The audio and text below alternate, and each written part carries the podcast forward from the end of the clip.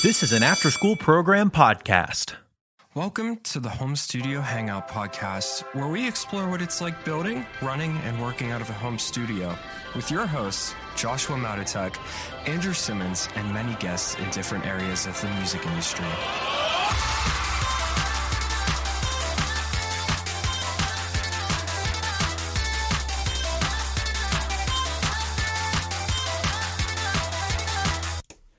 Hi, everybody.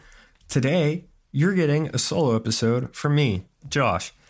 What I want to talk about is ego whenever you're a creative. Um, this is something I've struggled with a ton. Uh, I don't think I really, maybe I have talked about it um, on the show, but essentially, whenever I first went full time, uh, I kind of burned myself because I was so in love with the idea of being full time in audio that I was too stubborn to like get a job when I needed one or get help whenever I needed help.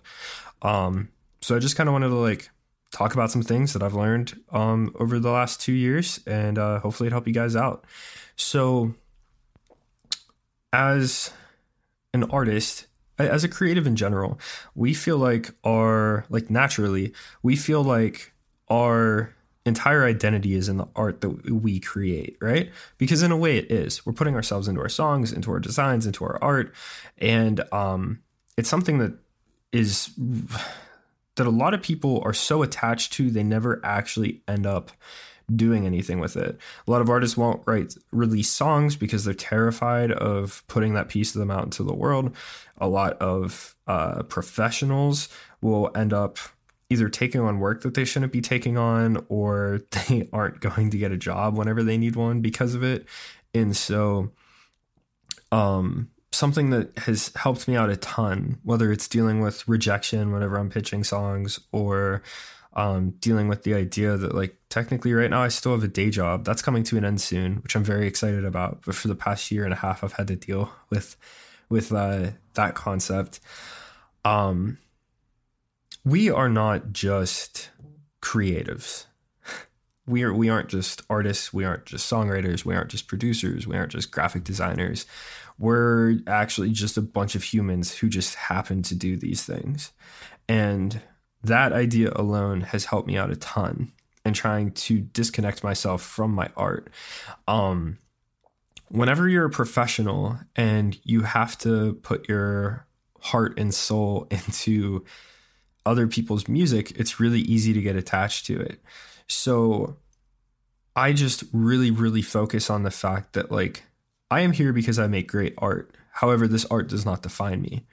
Um, that mindset alone has completely freed me and it's actually allowed me to make better art because I'm not so scared and I'm not so limiting towards myself. I'm not limiting towards other people.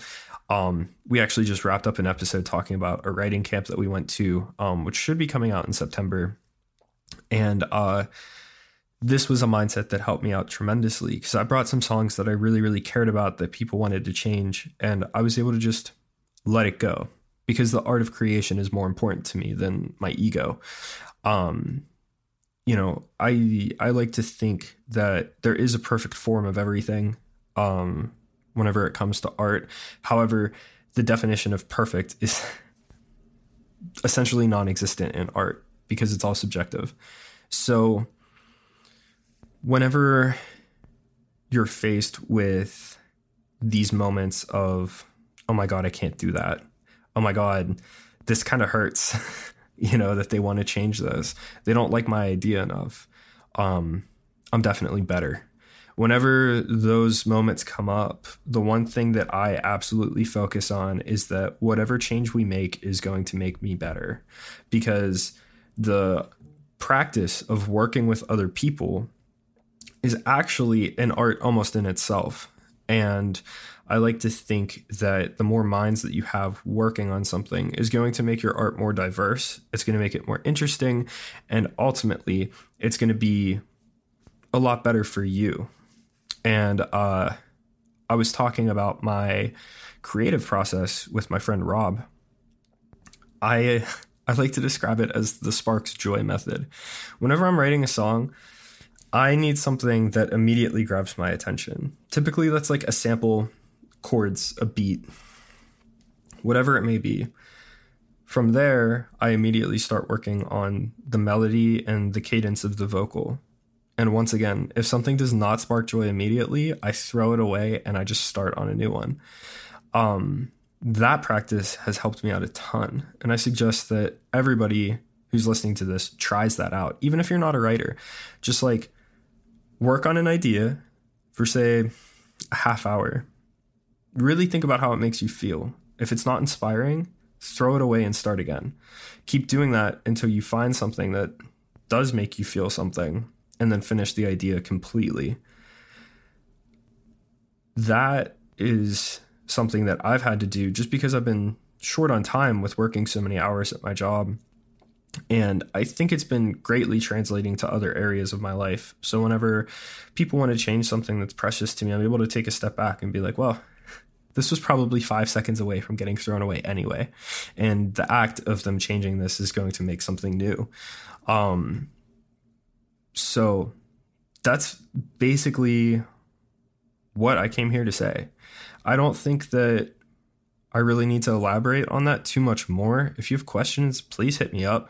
This is something I could talk about for hours. Um, however, I just wanted to encourage you guys to uh, take a moment, be a little bit less precious with your art, and really just focus on the feeling of things because I think that when you're working quickly in high stress situations, it's really, really easy to take things as a personal insult whenever really it's nothing against you. It's just everything is subjective. And so we have to learn how to care just enough to get our point across without being hurt in the process. Um, and like I said, that applies to writing songs, that applies to producing songs, that applies to getting help when you need help.